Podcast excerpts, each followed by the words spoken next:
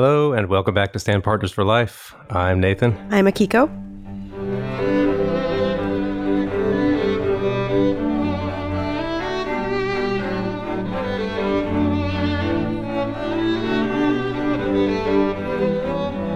And today we thought we'd talk about the concertmaster, the duties of a concertmaster, and what it's all about.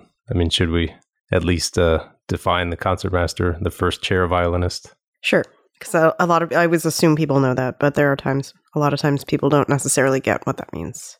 And do we don't even say we don't say concert mistress, right? Not that I know of. Because I hear people say that sometimes. Yeah, so I think some people still say it, but It's kind of like president, well, it's like right. it's like And stewardess. You don't say it anymore. right? I'm not sure if people ever did say concert mistress, if that was ever really Sure they appropriate. did. But, I mean, yeah, I've heard I it. remember. Yeah, concertmaster. It's the first chair violinist, and both of us get to do that duty sometimes. And we both have concertmaster somewhere in our titles. I'm first associate concertmaster, and you're assistant. And you know that's largely the reason we came out to LA from the Chicago Symphony was the the chance to to be concertmaster sometimes. So why you know is is this a special position and why what what does the concertmaster do? So are we? Are we start enumerating the duties? yes, we're going to tell what the concertmaster does. Well, so my my first disclaimer is that I don't play concertmaster very often, as you know. So these are, you know, I'm drawing on a, a very small amount of experience. I just uh, want to get that out of the way.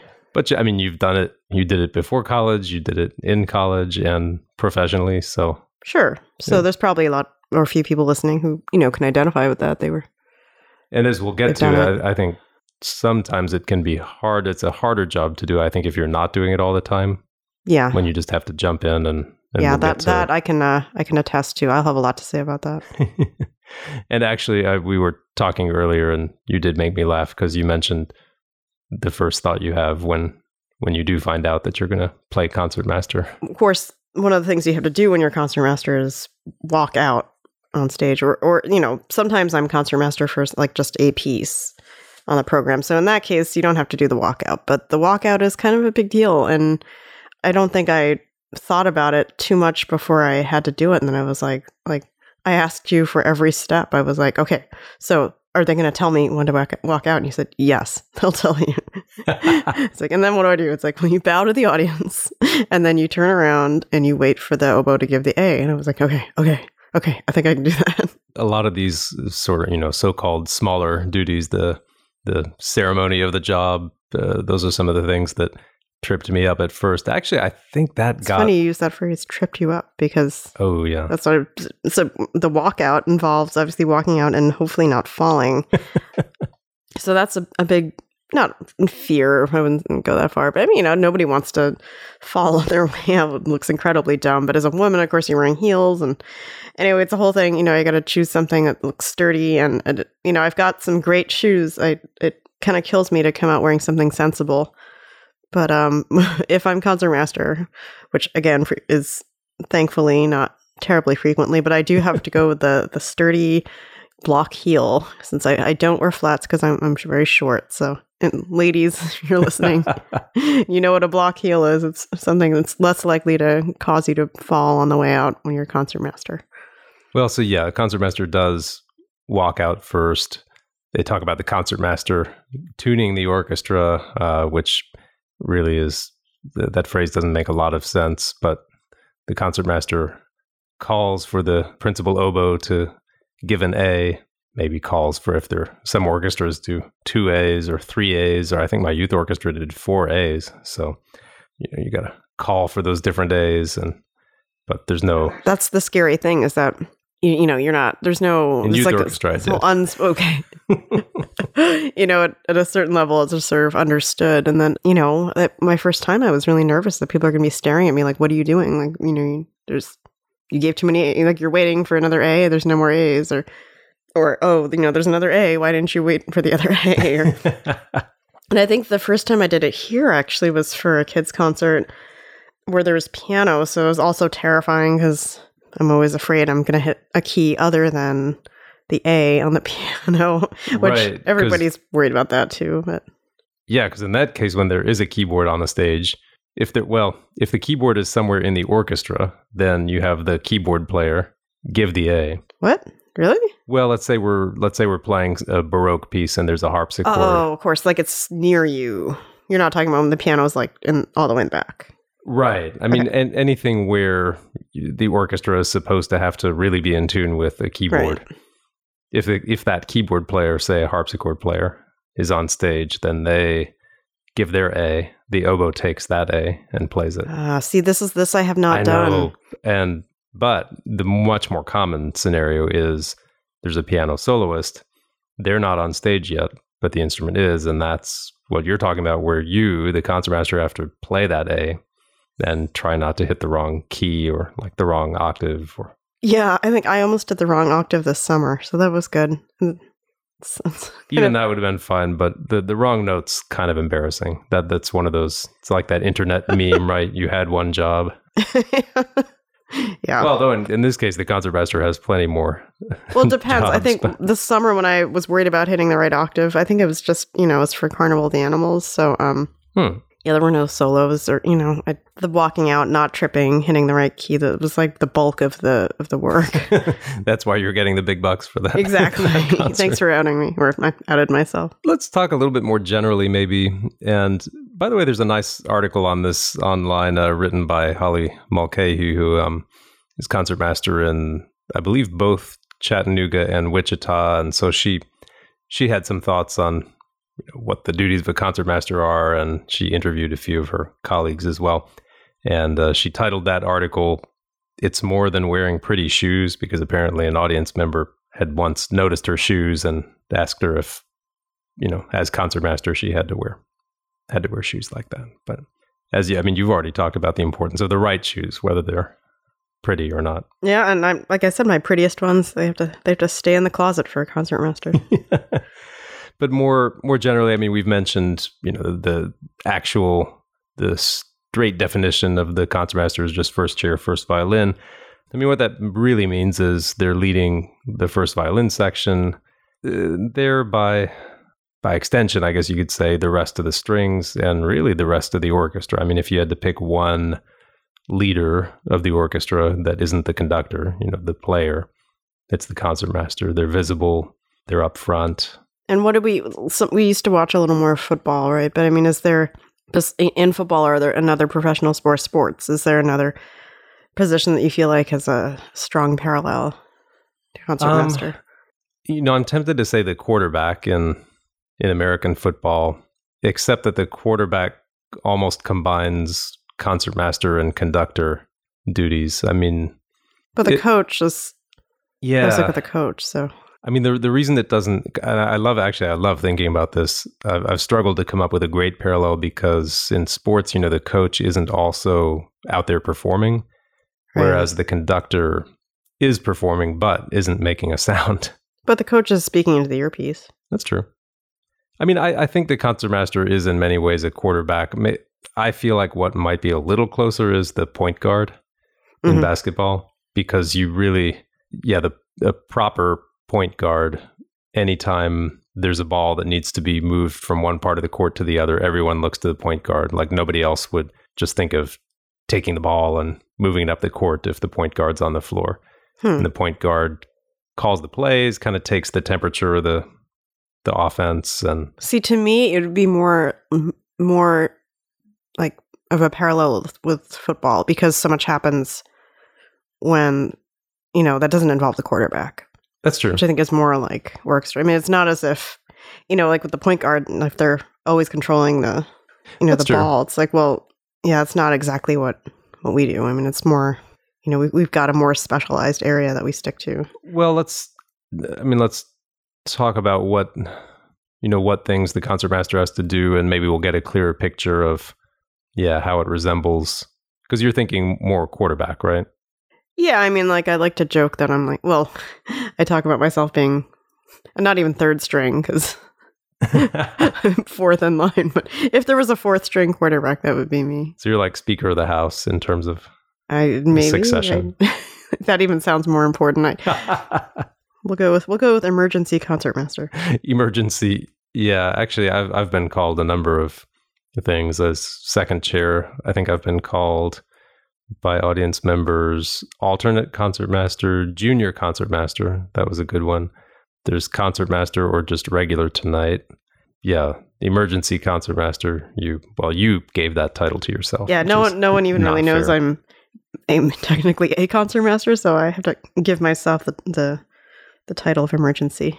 Don't you also feel like the concertmaster is an advocate for his or her section and even for the entire orchestra? So, you know, you as the concertmaster, you represent the orchestra if it's ever an orchestra versus the conductor situation.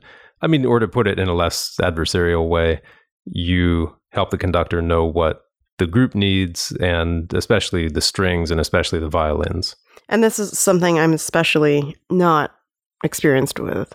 I would say the actual act of sitting there and, you know, putting the bow to the string and whatever, cranking out some small solos, like I've done that, but I haven't done a whole lot of rehearsing where I've had to, you know, ask a ton of, you know, I, I, I have questions to ask sometimes, but like when I see you do really doing the job, it's really interesting to see the things that you have to navigate and like you you have to have those powers of diagnosis to say no you know here's what's happening in my section or in the strings over here. You know do you think we could have you know a different beat pattern there? Or you just yeah i can see that it's it's a, a different job a very different job that way because you have to yeah diagnose. You have to be able to analyze what's going on which can be tricky you know because um when you're not sitting concertmaster a lot of times you know you're thinking about what you're going to make for dinner or you know but like when you're concertmaster it's it's it's black and white. You've got to be there and say hey why don't you know this isn't working. Let's try this or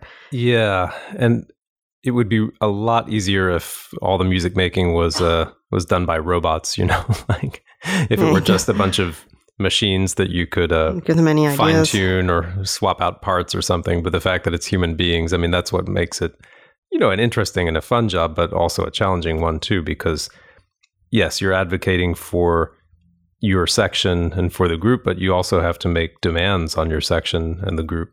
You know, if you feel like what's uh, standing between present reality and the desired result is your own section, you know, the first violins, then you've got to say, you know, look, this this isn't happening the way it needs to happen. Let's do this, and you you know you can say that in a number of different tones of voice, but sometimes it starts with your own section, but other times it might be a different section, right? You've got to work with the other principals. Yeah. I also admire how you speak to your own section. You know, it's kind of incredible. Sometimes a problem is happening and and I think it would be tempting to just just furrow your brow and just turn around and like, what are you doing there? You know, like what's going on? And but you don't do that, which of course you can't. I mean, obviously you can't do that, but it's great that you you always come up with a really diplomatic constructive way to to ask for what you want. It you know, I read in the Suzuki since I grew up Suzuki, and I, I know many of you guys did too. One of Suzuki's things was in lessons there should only be do instructions. Like it's never don't do this. Sure. It's always and I feel like that works well for groups too because you know everybody everybody's happy to respond to something you know let's do this and and you you know you sure. include yourself. It's like the expectation is that you and that's why it's important always to well, you've got to be 100% prepared and all that but you can't ask anyone to do something that you're not going to do yourself. And that i mean that's the quickest way to solve a, solve a problem if it can be solved that way. Well, that's good leadership you know and you're you're a, a very natural leader. Like you said though it's hard. If you're not doing it all the time which i don't then you do it a lot. I would say uh, you do it about a third of the time here. Yeah, which is a lot of the time. Sure. But always that first rehearsal, especially if it's been a month, let's say. You know, it feels like putting on the new pair of dress shoes again. You're kind of having to get used to it. Oh. And yeah, you, you have to work with the principals of the other sections, especially the other string sections. And we, uh, we've barely mentioned the conductor.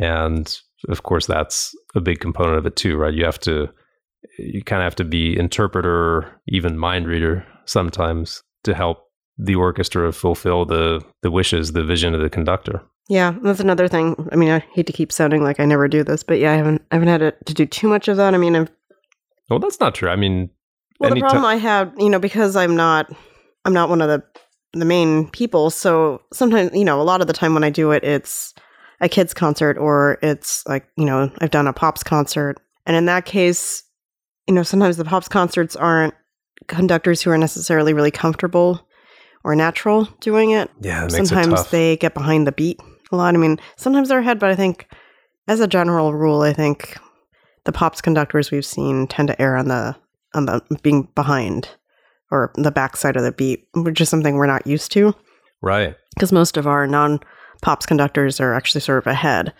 of the beat. So there's that, and um, there was one time when somebody was quite behind. I think it was a very quick passage, and the the person who was performing, the soloist, was you know not behind. He was really on the beat, and so obviously, so it was a little you know it was tricky. It was like a it was a very quick passage, and trying to sort of ignore or get everybody to ignore the conductor without saying, "Hey, everybody, ignore the conductor now." You know, that's that's frowned upon. it is. So you need to sort of imply it by, by you know, trying to sh- be just demonstrative about where the beat is. Yeah, I mean that and that kind of situation that you're describing happens all the time and that's you know, there's no manual to tell us what do you do in that situation because I think I think it's pretty obvious to everyone you can't stand up and say ignore the conductor. but I wouldn't have a problem say, you know, especially if I know that it's not a super experienced conductor or at least let's say a conductor that we don't see all the time or that maybe doesn't conduct symphony orchestras all the time i Yeah. might stand up and say to the strings in general or who whichever instruments are involved guys let's stick right with the soloist in this section i wouldn't have a problem saying that Sure, and I think you have. I mean, I'm I'm sort of remembering now a concert where did i do that you, you kind of and I you had to talk to the soloist and explain to him what was happening with the conductor, like why why the conductor wasn't able to give him the tempo he wanted. He was asking you if Right. you could help him. I did get sold out once. Um, this was both a soloist and a conductor who didn't do a lot with with symphony orchestras, and um, just kind of during a rehearsal once, the soloist pulled me aside and said, "You know, do you know what's happening here?" And I said, "Yeah, he's just pretty behind, and you know, we'll we'll see if we can straighten things out." And as soon as the break started, the soloist went right up to the conductor and said, "So Nate and I were talking, and uh, it seems like you're really behind." And I just wanted to shrink into the floorboards, and luckily the conductor said, "Okay, well let's let's why don't you and I continue this discussion in my dressing room?" I think they were both reasonable guys, but still that Take uh, this outside. yeah. well, we were already outside because it was the Hollywood. right. Bowl. Take this inside. take it. Yeah. Take it into the dressing room. Well, that's the yeah. That's I think where the job, as I say, is the most interesting and the most difficult. Yeah, taking the temperature of personalities.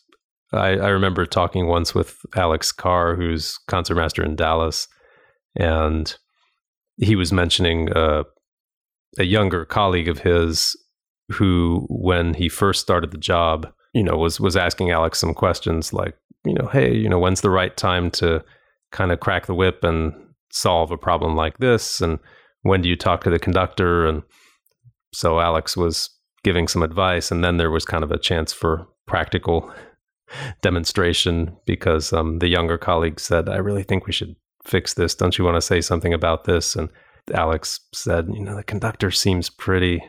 You know, he's not in his best mood right now. It's not going to go well if I try and open open up this issue. And uh, I guess um, the younger colleague asked again, like, I really think we should. Why don't, why don't we try and solve this? And so Alex said, "All right, let's see what happens. I'll ask him." And asked the question, and the conductor jumped down their throats. he turned to him and said, "See, I told you." That's experience. Yeah, and and you never really know that's happened to me. I think I have a really good, you know, killer issue I'm going to raise. It's going to solve everything, and uh, you know, I bring it up, and I get the. I mean, it's okay if I get the cursory response or no response, but I've also gotten annoyed. Like, yeah, yeah, that, that that's fine. Don't don't worry about that. Or yeah, later. Well, I mean that I think sort of going off off script here a little bit. I think um there's the famous time, you know, this is sort of on the topic of how other concertmasters handle things, but I don't know if we can use names. Maybe we shouldn't. There was one time when a concertmaster we knew Was that his name? A, concertmaster. a period concertmaster. You know, we were sort of chugging along in a, I think it was Mahler six rehearsal, and uh, everybody was sort of thinking, "Yeah, you know, I don't think we need all these rehearsals." And so uh, I think we're like, "Hey, can, can you ask him?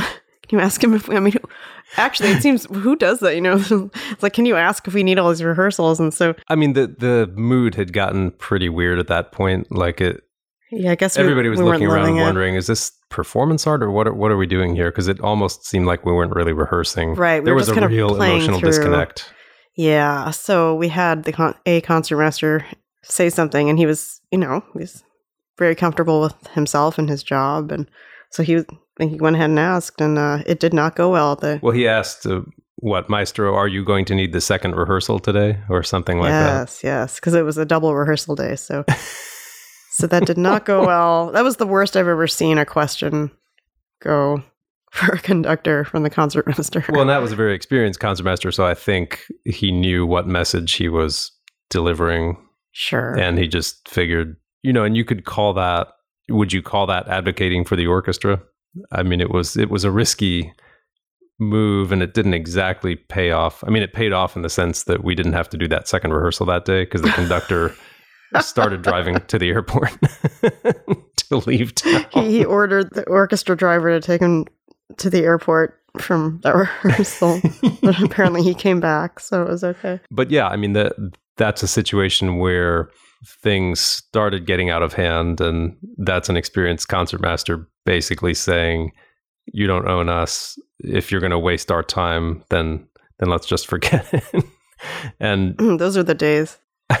and that's kind of yeah, it's sort of a hail mary play, and one that I have never found myself in the position of making. Yeah, it's uh, not. It's not a move we're likely to to see again. I remember when I actually when the night that I won this job, and it was very nice. Uh, you know, Martin, the concertmaster here, had me into his room just to say welcome to the orchestra, and here I have some champagne. Why don't we open it and have a toast? I mean, it was almost midnight. I think at that point it, it had been a long audition day, and um, he asked me. I forget exactly how he put it, but it was sort of like you have done this before, right? Like you've you've played some concertmaster, right?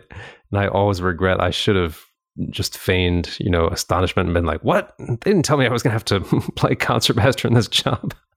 You should have been like, oh that in my yeah, you know, um, Central Kentucky Youth Orchestra. yeah, I, I think I may have opened with that. Well, and the truth was, you know, I hadn't.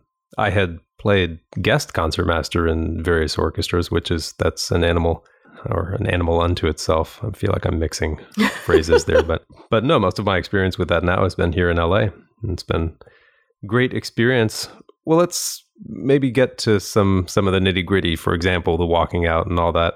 Right? Um, yeah, I kind of call this the walking, standing, sitting, bowing category of. Did we already talk about how I, I really I don't like being concertmaster? I think you've implied it in a few different yeah. ways. Well, so just come out and say it. I don't. I don't like being concertmaster. but you like being assistant concertmaster. I like doing everything except being concertmaster. I'm I'll sit to- anywhere but concertmaster. I mean, you know, I have to sometimes, obviously, but um, I, like feel like I like being do. called concertmaster. I like I like having the title assistant concert. I like telling people that I'm the assistant concertmaster of the LA Phil. It feels great, and I then feel I like actually have to do enjoy it. and because then you get to you know you don't dance. You get to decide the bowings and the strokes and the no, sound. I don't. and, Like, no. well, okay. Well, we, we maybe we'll we'll get you to imply I mean, imply some more as we I'll go talk on. about how you know the things I have enjoyed about it, which there are some. It's just that I find the lead up very stressful, and you know, like I spend a lot of energy trying not to be overwhelmed by the situation. Well, yeah, sometimes it just it takes getting past the walking and the tuning and the bowing. You know, I remember as a kid in yeah, Central Kentucky Youth Orchestra, the conductor and my teachers, I I don't think my parents, I think they stayed out of it, but you know, everybody had a problem with the way I walked. You know, I walked too hunched over or too slow. And so I had to straighten my back and then walk faster and then the next time I tried it, they said You walk too fast. And yeah, it looked stiff. ridiculous. I was like running out there, and then my bow wasn't right. I didn't bow all the way, and then the next time I stayed down too long and it looked fake and It's amazing you you can still function after. and you know now I don't think about it too much except at the Hollywood Bowl and that is a long walk.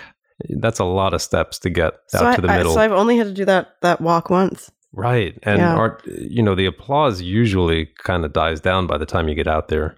Yeah, thanks to you, I, I think I it was like a half jog for me. Yeah. You're running out there trying to fit the bow in before they stop clapping.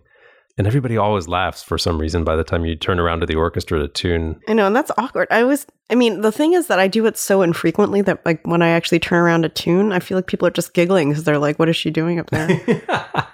you know, it's just then I'm just like so self conscious. It's like, wait, that's the emergency concert. yeah, it's like, dear God, is there some horrible emergency? no, I usually assume that I didn't put on a bow tie or I didn't Flies brush my hair or something. flies open or Fly. That has happened. Oh dear. Sev- well, yeah, I think several times. What really is concertmaster? Yeah, yeah. I feel responsible. Like I should have told you about that, but um, yeah, no, they're, they're just giggling. You know, when I'm standing there, I'm trying to arrange my face so that uh, you know I look sort of serene or in, in control, and I feel neither. You know, so it's it's a struggle. Well, let's say that you've gotten past all that, and right, the conductor walks out. In at least in the LA Phil, we always stand not just for the music director, but any conductor at the start of the concert. We stand when the conductor walks out.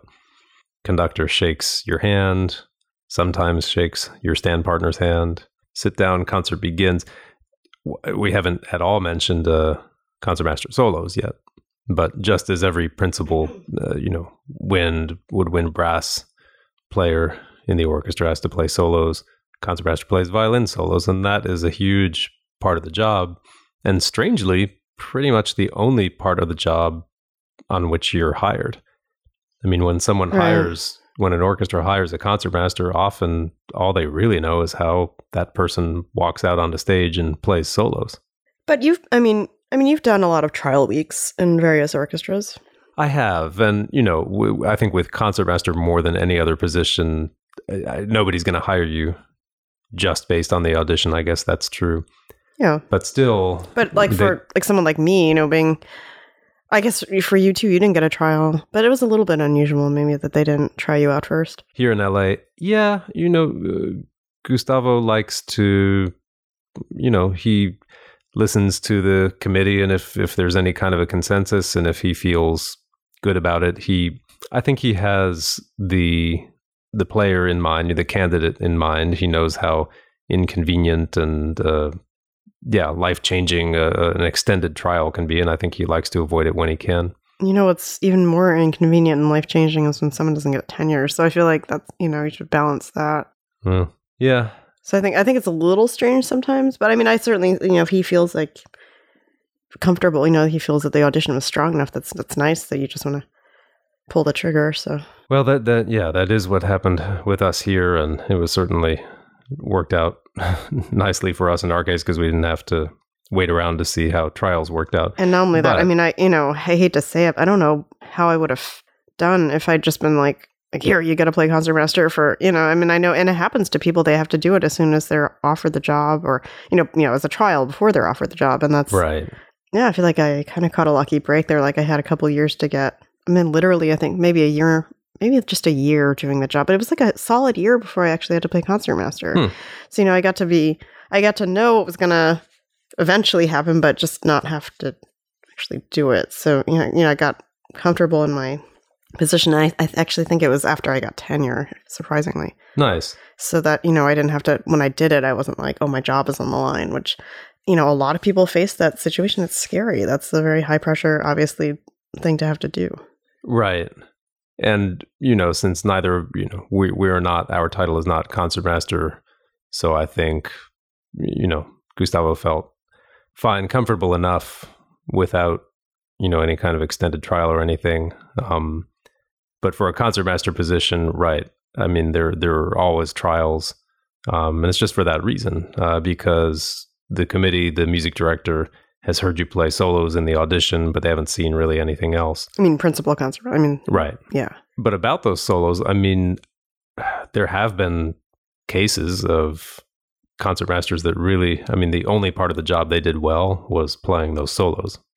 You know, and then people would say, "God, that guy's such a jerk. I can't, you know, can't stand them. They they can't lead, but wow, whenever they play a solo, I just there's no one else I'd rather listen to. And that's that's what that's the concertmaster I want to be. yeah. I mean, if you had to pick one thing, I think both of us would agree. We'd, Wasn't it like the George thing in Seinfeld? oh, what do you mean? It's like he, there's like a girl who he finds out she's interested, but she says like he she she basically makes it clear she doesn't find him good looking. She thinks he's interesting and Oh, funny or something, and and he then he, he's like stewing and. And Elaine's like, "Why "Aren't you happy? She she likes you." And he was like, "You know," she, said, she says, "I'm not like no." He says, "Uh, what's, I'd rather she hate me and said I was good looking." right. Rather they hate Yeah. me and say I played amazing solos. yeah, definitely rather be hated and admired than than liked and not admired.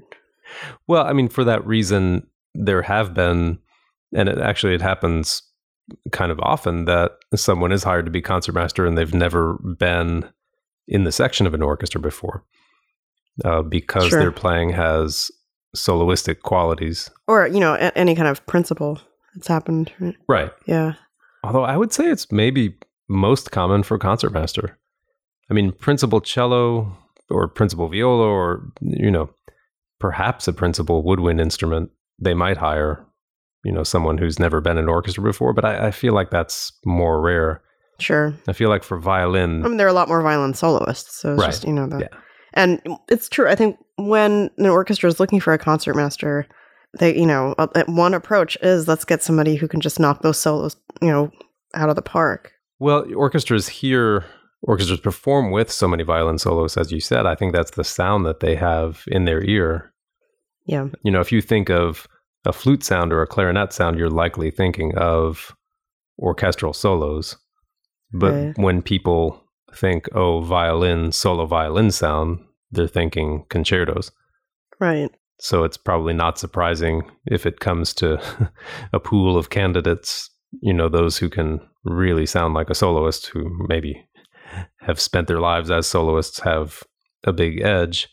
I mean, there's kind of a, I remember David Kim, concertmaster in Philadelphia, talking about a, a winning sound, just the kind of sound that as soon as you play the first note, everybody's ear is drawn to you. And that has, it's partly to do with volume, right? I mean, you have to know the context of your solo so that the first note you play does emerge.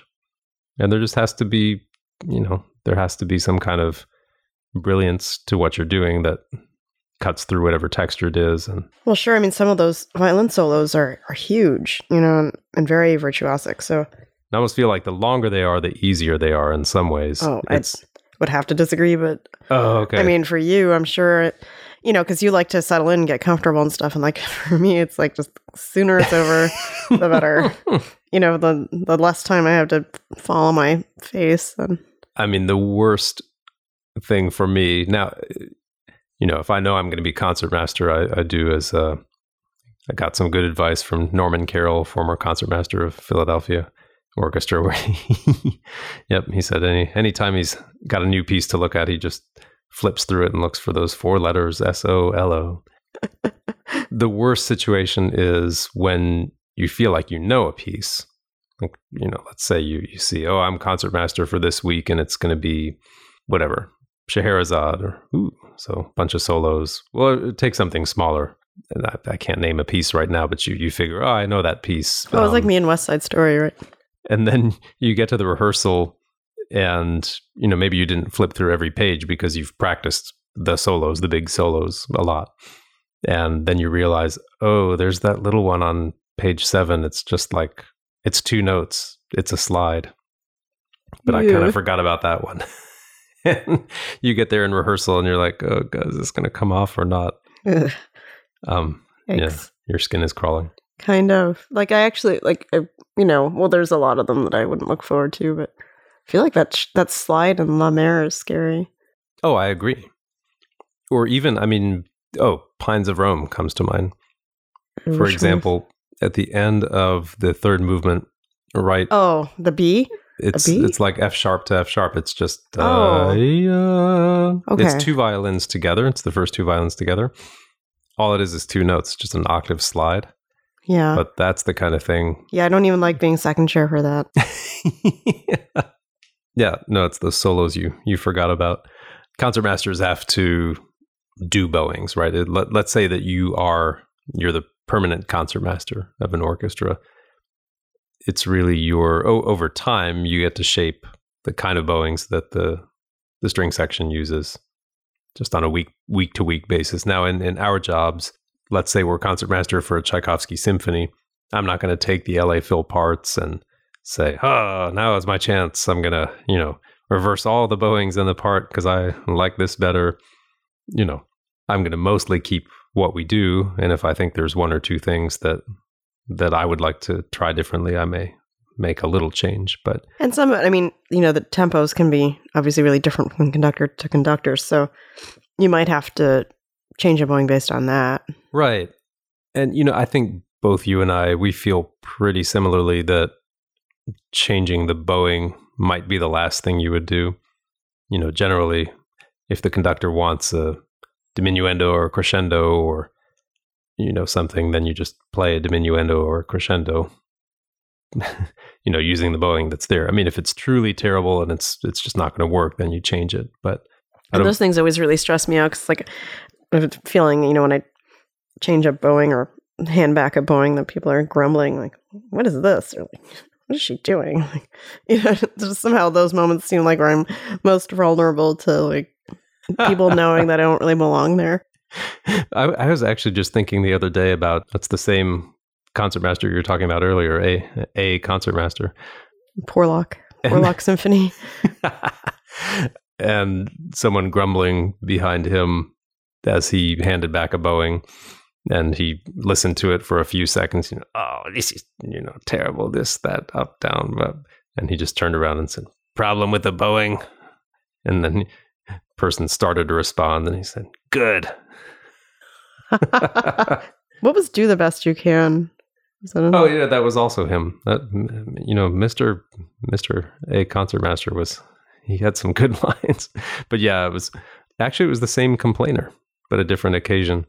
Oh, And said These complainers you are. down, up, up, up, up, down. I I can't. It's too down, down, up, and he just turned around and said, "Do the best you can." I remember a colleague in, in an unnamed, also unnamed orchestra, someone saying there's too much upbow in this orchestra.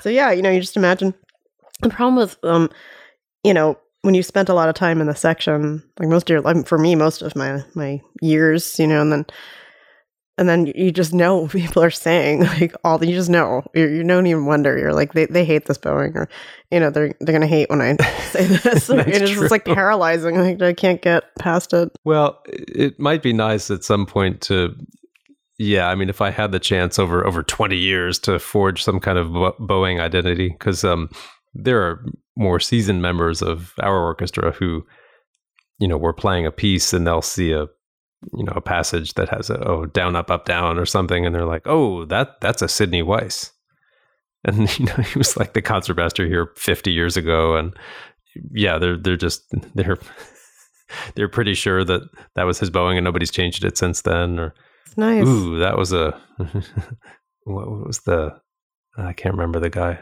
before him, but yeah, it's like ooh, that goes all the way back to yeah see I Frisina. That that's it. Frizz- right well I mean so the you know the thing about That's nice. being concertmaster and having to shut all those things out that's hard you know like i said and but if you're going to do it i think you really have to your focus has to be very much just not at all on those things you have your focus has to be i am right you know i this is where this is this is where to put this note you know you, there can't there's not there's no wiggle room Because I bet that same person, you know, the same person that now was extolling the ooh, that's a Frisina. I bet when when Frisina put that bowing in, that guy was like, oh wow, what a stupid bowing. That'll never work. And you know, fast forward forty years and I um, think they're just now. It's like, yeah, what's the point of complaining? We can't. We're not going to change a bowing by saying stuff like that. But I do. I like being married to you because, like, I can complain to you about bowing, which is it's great. You know, like, like one time you were going to change something, and I got mad. I said, "No, change it," and you didn't. It was awesome. yeah, well, that's you know, It's that perfect marriage of work and home life. That's right. I, I was that that cranky person, and I told you what people were going to think, and and you listened to me. Well, that uh, that's important. I mean, and actually, yeah, taking the temperature of your section, and like you say, you do. There has to be a certain amount of shutting out. What are people going to think? But at the same time, if you shut that out completely, then you do. well, I mean, you have to shut that out in rehearsal. I mean, in uh, in the concert. Sure. In the Yeah, rehearsal, yeah, I think it's you know it's a different thing, and that again, that's not something I've I've done a whole lot of. But you know, when you're actually playing at the concert, you, there's you can't wonder if if you're coming in the right place, or I mean, and then there's obviously the you know the logistics of being that person who has to count everything, which is like you know when you're sitting anywhere but concertmaster, it's just not even close to being. Although you know, a second chair, you're supposed to help, so that there's that, but. Right. No, no, you're absolutely right. There's a huge, almost an insurmountable difference between sitting in that seat and any other because yeah, any other seat you can always look to the concertmaster and be like, I'm 99% sure, but eh, let me just see, you know, is the concertmaster coming in now or not?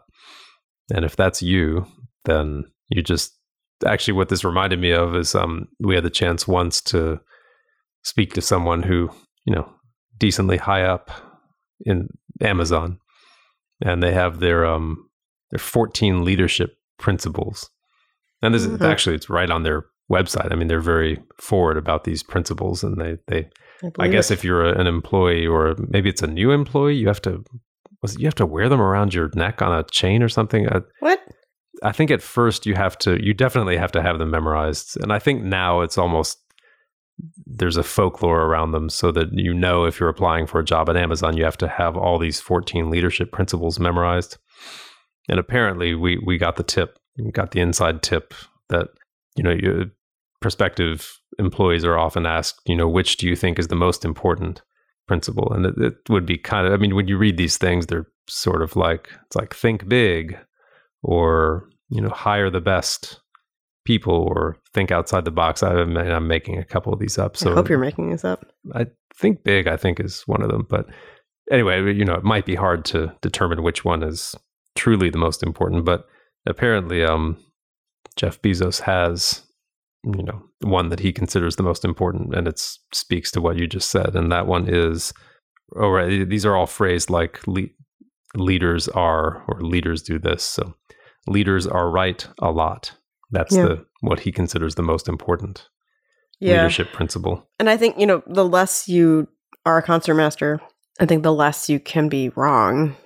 That makes sense. I mean, Yeah, I think that, you know, it's hard enough for me to to have respect from everybody in that position because, you know, literally here in this orchestra, people remember when I, you know, this is my first job. They remember when I was, or maybe they don't remember, but somebody probably remembers when I was 23 or 24. you know, and I, I was first here, and like here I am, like who who do I think I am now? You know, and there's so I really feel like I, there's even more pressure to be like, you know, I, I am I'm right, I'm right, I know what I'm doing. But you, you don't, you know, when you're sitting there, you just don't have a choice. You just have to be right. Yeah, or you, you have to be convinced. I mean, I think yeah, everybody's wrong sometimes, but I think you just have you just you don't betray any vulnerability or something. It's not that bad. It's not like they're going to eat you if you know you show weakness but uh, you know i think you just if you're in the zone if you're really focused then um you know i think that you you you feel like it, you're leading uh like a string quartet or like a chamber group i think that's the ideal feeling that you're you know you've got you've got everything sort of figured out and you're going to show other people how how it goes right. Let's talk. Yeah, best. Well, we'll start with worst. worst concertmaster experience. i mean does it have to be as a professional because I, I don't have enough professional No, it could be anytime. okay Um, so that means i have two okay. Well, you have two that like really jump to mind. yeah and i think this is i think i'm still scarred Oh no. Okay. when I was in Aspen, I was 14 and I was like second chair in the like the you know there's a whole bunch of orchestras there. So I was like in I think they still have the Sinfonius I forget it's like the they're like the middle orchestra or something. There's like five of them and it's like third from the top. So not terribly you know prestigious or anything but so I was second chair and my stand partner who was 25 he Wait, couldn't how old were you? 14 Okay. so he couldn't make it to rehearsal or he was late or something. So we had to, I had to be concert master, which, you know, I, I had done as like a little kid in my little tiny orchestra, you know, but um, I had not done it, you know, like in any kind of more grown up setting, certainly. And there were like actual kind of grown ups in this orchestra. Professionals. No, no, no, no, no, not grown up. Like you know, like grad students, even maybe, students, I or mean- maybe more like maybe it was just like older high school, or I don't know. I mean, still, it's they really seemed scary, you know, it was, and I don't really know that, and and it was just happened. It wasn't like I had any warning. I don't think, and it was terrifying. I didn't know when to come in. I the conductor yelled at me. It was horrible. I think I still carry around some of that trauma from that experience. And then there was another time that was like I was kind of a jerk, but then so in high school, you know, at Juilliard pre college, I was concert master, and you know, and I was preparation wasn't really my strong suit back then, and so I was concert master for Shostakovich Five, and uh, I remember, yeah, I got to the rehearsal and I started, we started playing, and I just took, like, I think I like completely double timed the beginning. I'm still, still the beginning of Shostakovich Five scares me because you know we've heard even you know even professionally we've heard things happen, but like Yeah. I, you know, I I started, I took off like twice too fast or something, and the conductor stopped. He's like, he's like, no, he's, he's like, no, this is you know, this is the quarter note or something. And he just shook his head, and I was I was so oh, so mortified because I really should. I knew I was going to be concert master. I should have been prepared. I should have, you know, and that's why now you see me. I'm just like, you know, I have to be just prepared just to the just umpteenth degree because just those things happen. I was like, I'm not going to let that happen, and you know, especially not as a professional. But that, that was, you know, traumatic, and and that was a very it was a very nice man who was conducting. he was just like, "What is wrong with you?" I mean, I've got a couple. One, I guess, in a way, they're both lighthearted. I mean, thankfully, I haven't had truly terrible professional concertmaster experiences yet. I mean, I may be forgetting something, but You know, it doesn't have to be like crash and burn. It's just like you know, there's something that was like very uncomfortable trip for and fall. No, in, in youth orchestra, I remember the first the first time I would have played Scheherazade, and I was Wow. concertmaster. This is youth orchestra, but our conductor Elizabeth Stoyanovich, and she's still she's out here in Southern California, and yeah, I really have to thank her for really teaching me so many early lessons in orchestral playing. But I remember we did Scheherazade, and it you know the whole piece starts just on dun dun dun, bu, bu, bu, and you know thirty seconds later you're playing a concertmaster solo. But and I'd really practiced. I thought I was super ready and prepared and everything. And we got to that moment and the winds were holding this chord, holding it and holding it. And I was waiting for something. And finally she just put her arms down and said, Well, Nathan, do you need an engraved invitation or what? This is you. and like, yikes. Yeah. So yeah, there was there was that okay, which is I guess the playing or the solo side of things, and then as far as the logistical side, similar age, I was probably fourteen, and this was another youth orchestra. Interesting project. Toyota sponsored one to celebrate the 200th anniversary of Kentucky becoming a state, which was in- from Paducah to Pikesville or something.